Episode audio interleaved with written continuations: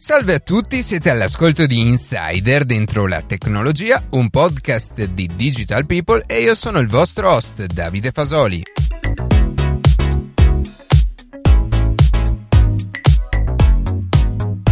Vi anticipo che la prossima settimana ci sarà un'interessantissima puntata dedicata al rapporto tra tecnologia e medicina. Nello specifico tratteremo di sequenziamento genomico e delle sue innumerevoli applicazioni e risvolti pratici. Ma venendo alla puntata di oggi parleremo di un tema che ora nello specifico ci riguarda sicuramente tutti, ovvero l'acquisto di prodotti online e di conseguenza della loro consegna presso la nostra abitazione in tempi rapidissimi. Prima di cominciare vi ricordo che potete ascoltarci in un nuovo episodio ogni sabato mattina su Spotify, Apple Podcast, Google Podcast oppure direttamente sul nostro sito.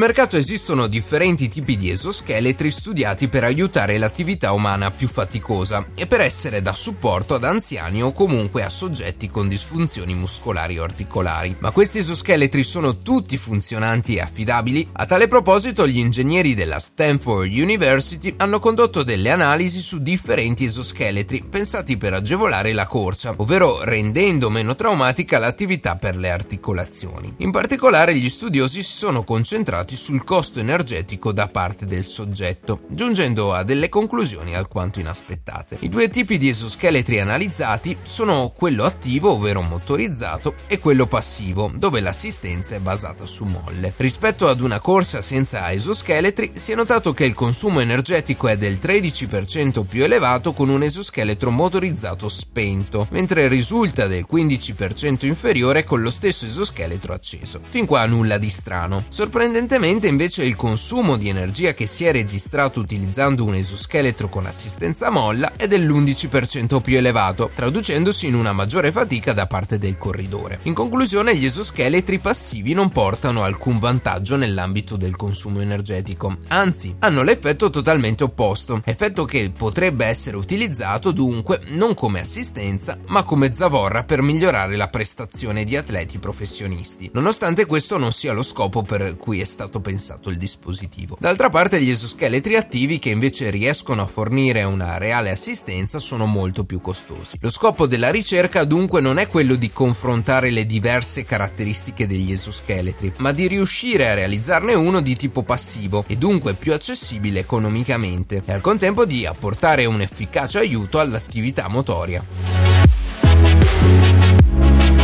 Tesla sta per rilasciare ufficialmente un importante upgrade per il proprio sistema di guida autonoma. Il CEO di Tesla, Elon Musk, ha promesso infatti che i propri veicoli sarebbero stati in grado di riconoscere i segnali dei semafori e di fermarsi automaticamente in caso di luce rossa. Questa nuova funzionalità non sarà disponibile per tutti quanti i possessori di un veicolo Tesla, ma solamente per chi avrà acquistato un pacchetto di full self-driving o banalmente di guida autonoma completa. Questo optional attualmente nel nostro nostro paese costa 6.700 euro e comprende la navigazione con Autopilot, Autopark, Summon e Smart Summon per il parcheggio e il recupero del veicolo da remoto. Il nuovo aggiornamento andrà dunque a completare quello che è il grado massimo di guida autonoma impostato da Tesla, fissato attualmente al livello 5. In ogni caso non si sa ancora quando la nuova feature verrà implementata, sappiamo però che è stata resa disponibile solamente per alcuni clienti che fanno parte di uno speciale programma che garantisce un accesso anticipato anticipato a tutte le novità. Ovviamente poi molto dipenderà dalle normative dei singoli paesi. In Europa ad esempio molte delle funzioni di livello 5 dell'autopilot non sono disponibili proprio per le stringenti norme stradali. Tesla dovrà quindi rivedere o addirittura aggirare in qualche modo il problema legato alle norme stradali in vigore nei paesi europei.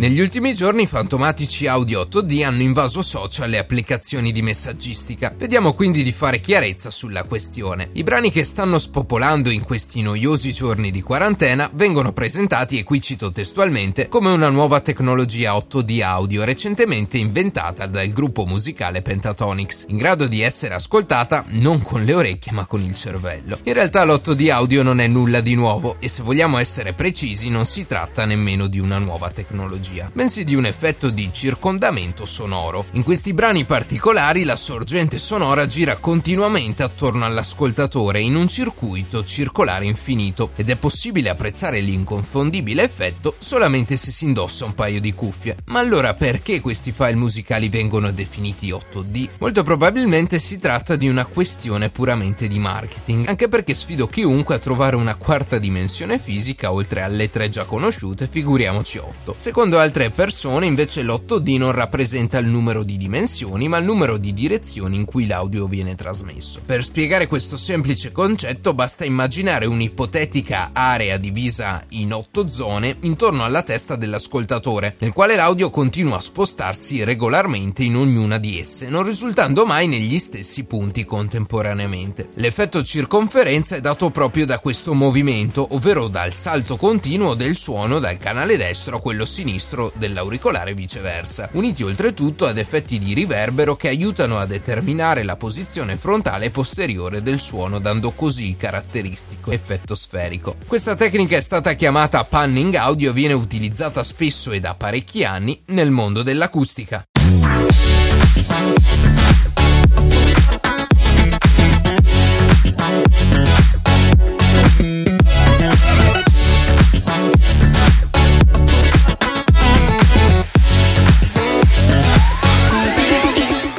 L'e-commerce è il futuro perché è comodo e veloce. Al mondo vale quasi 3 mila miliardi di dollari, si stima che nel 2022 raggiungerà i 4 mila miliardi. In Italia nell'ultimo anno è cresciuto del 15% e secondo tutti gli studi è destinato a crescere ancora. Tutto questo non è sicuramente a costo zero, infatti un primo problema è l'impatto ambientale. L'e-commerce è vantaggioso se il consumatore deve fare più di 15 km per raggiungere il punto vendita, mentre se il negozio serve una clientela all'interno di questo raggio vantaggio, il vantaggio ambientale non esiste. Inoltre vi è un ulteriore problema, ovvero chi garantisce la consegna rapida. Se si deve fare una consegna per consegnare un solo prodotto ad un consumatore, peggiora di gran lunga l'impatto ambientale per prodotto consegnato e per chilometro percorso. Solo Amazon, il più grande player al mondo nel settore del commercio online, ha pubblicato lo scorso anno la sua impronta ambientale, Footprint, che ammonta a 44,40 milioni di tonnellate di emissioni di CO2,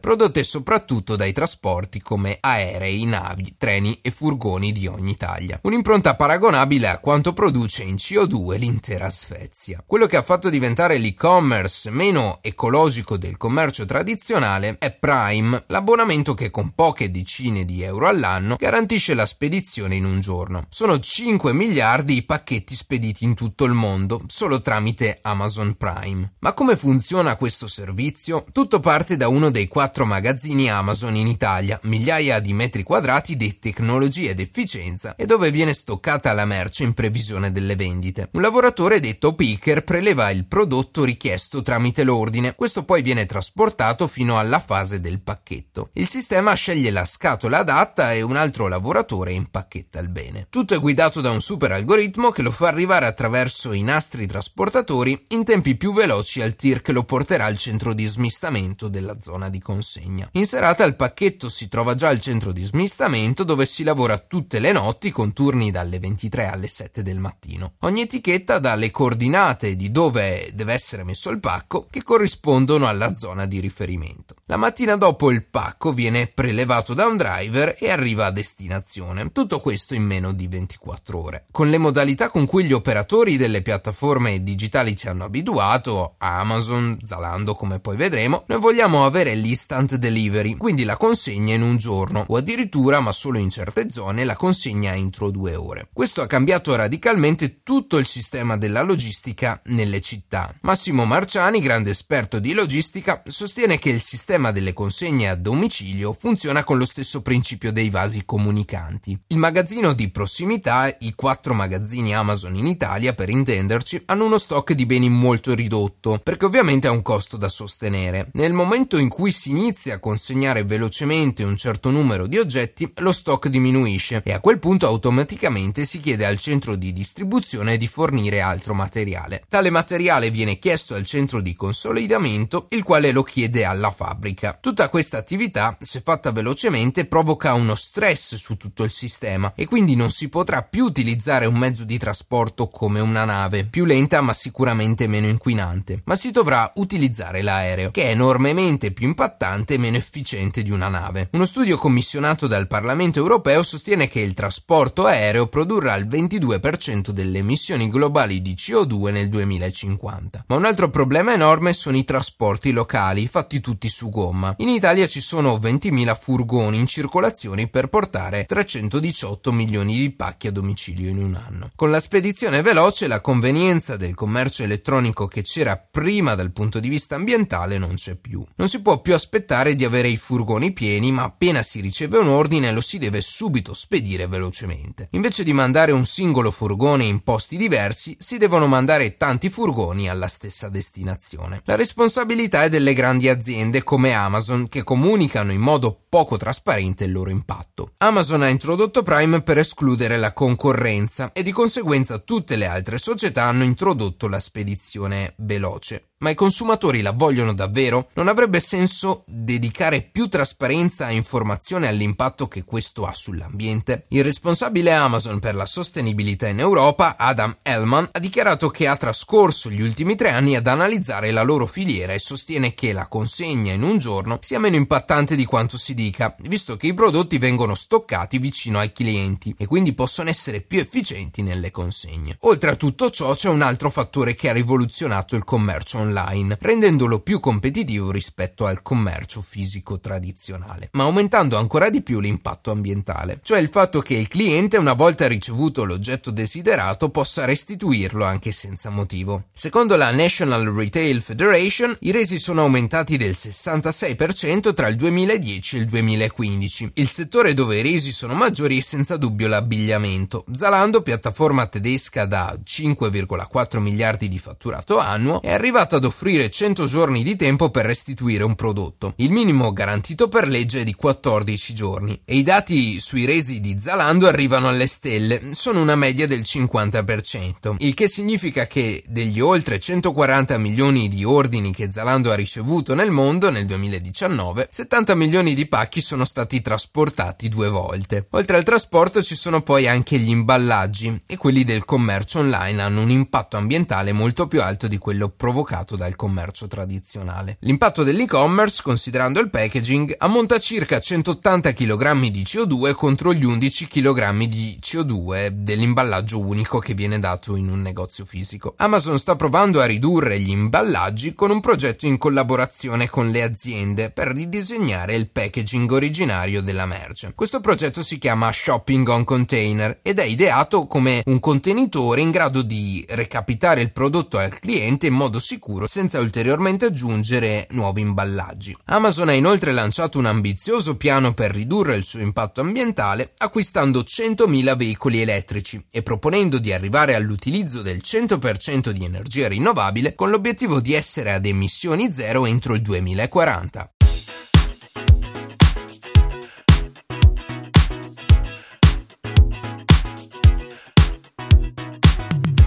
E così si conclude questa puntata di Insider dentro la tecnologia, facendo un riferimento all'attuale situazione, uno dei motivi per cui ci sono numerosi ritardi nelle consegne non è tanto la mancanza dei beni, quanto la ridotta dimensione dei magazzini, che non sono abbastanza grandi per poter gestire una così ampia richiesta. Io ringrazio come sempre la redazione che ogni sabato mattina ci permette di pubblicare un nuovo episodio. Per qualsiasi tipo di domanda o suggerimento scriveteci a redazione chiocciola dentro la tecnologia tecnologia.it oppure inviateci un messaggio vocale sulla nostra chat di Telegram. Tutti i contatti sono su dentro la tecnologia.it. Se trovate interessante il podcast, condividetelo che per noi è un ottimo modo per crescere e non dimenticate di farci pubblicità. Noi ci sentiamo la settimana prossima.